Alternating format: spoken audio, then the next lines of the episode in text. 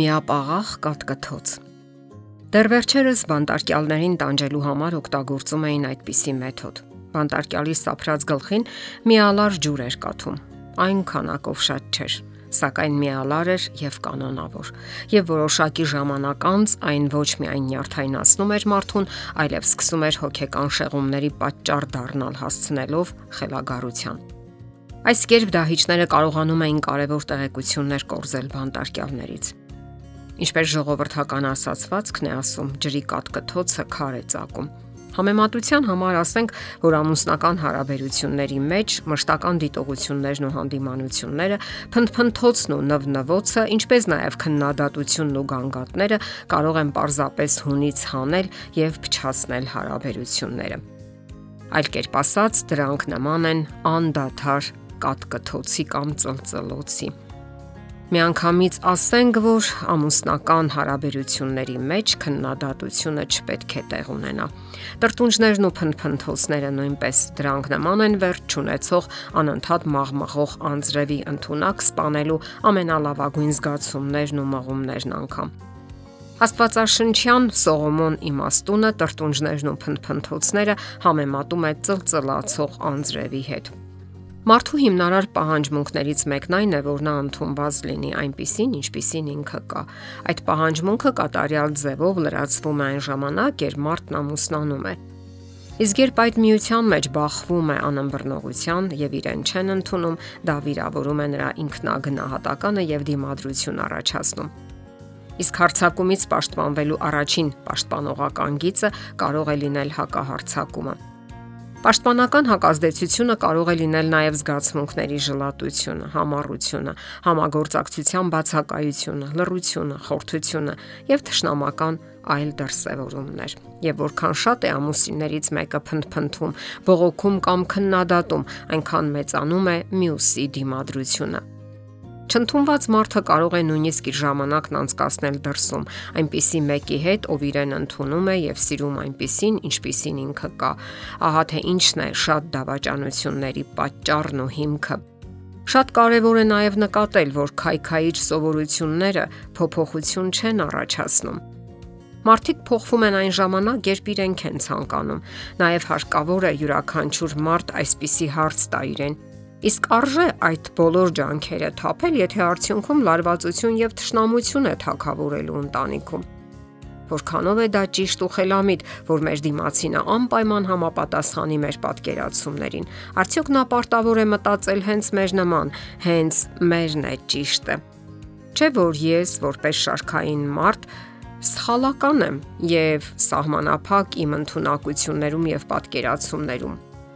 Արդյոք անհամեմատ ավելի ճիշտ չի լինի դիմացինի հետ զարգացնել վստահելի, հուսալի փոխհարաբերություններ եւ դաստիարակել հուզականորեն առողջ երեխաներ։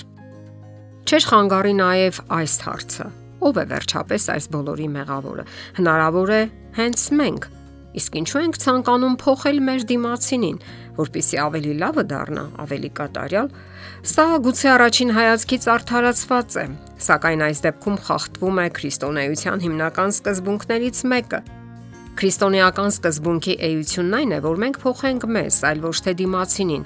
Հեշտ է պահանջել դիմացինից այն, ինչը մենք չենք անում կամ ի վիճակի չենք անելու։ Հիսուսը հրաշալի խորհուրդ ունի այն մարդկանց, ովքեր մղում ունեն կատարելագործելու մերձավորին։ Կեղծավոր, առաջ քո աչքից գերանը հանիր եւ հետո մտիկ կտաս քո եղբոր աչքից շուղը հանելու։ Պետք է գիտակցել, որ ուրիշին քննադատելու, վերափոխելու փորձերի տակ նենք դրթապաճառ կա թաքնված։ Մենք նվաստացնում ենք մյուսներին այն պատճառով, որ թաքցնենք անլիարժեքության սեփական զգացումը ցածրացնելով ուրիշների արժեքն ու արժեքները, մենք փորձում ենք բարձրացնել կամ սատարել մեր սեփական խախուտ ինքնագնահատականը։ Ուրիշներին նվազեցնելն ու քննադատելը միայն ապացուցում է, որ մենք անznական ինքնահարգանք չունենք։ Առողջ ինքնագնահատական ունեցող մարդը հասկանում է, որ դիմացինին քննադատելը առողջ փոխհարաբերություններ ունենալու լավագույն ճանապարհը չէ։ Հոգեբանորեն առողջ մարդը բնական է ընդունում սեփական սխալներն ու անկատարությունը։ Ճիշտ նույն ձևով նա ընդունում է նաև դիմացինի սխալներն ու մարդկային անկատարությունը։ Առողջ հարաբերությունների դեպքում զույգը պետք է նաև անկալ լինի, ընդունելու դիմացինի ասելիքը, պատրաստ լինելով ինչ որ բան փոխելու իր մեջ, այլ կերպ հնարավոր չէ հասնել կայուն ու վստահելի փոխհարաբերությունների։ Այդպիսի հարաբերությունները նաև որոշակի զիջումներ են պահանջում, նաև զոհաբերություններ, այլ կերպ հնարավոր չէ։ Երկար հնարավոր չէ վիրավորել կամ նվաստացնել դիմացինին, հանգուցալուծումը արագ վրա կհասնի։ Հնարավոր է, որ կողմերից մեկը անընդհատ զոհաբերության գնա, սակայն դա էլ երկար կյանք չունի, քանի որ երկար չի կարող շարունակվել։ Շատ տղամարդիկ նույնիսկ գերադասում են խապված մնալ, միայն թե լինի հնազանդություն, թեկուզ ձևական։ Շատ զույգեր այդպես էլ ապրում են այս աշխարհում։ Նրանց համար փակ գիրք է մնում հուսալի ու վստահելի հարաբերությունների կարևորությունը, խապված չլինելու ապահովությունը։ Իսկ առողջ մարդիկ դա սկսում են իրենցից։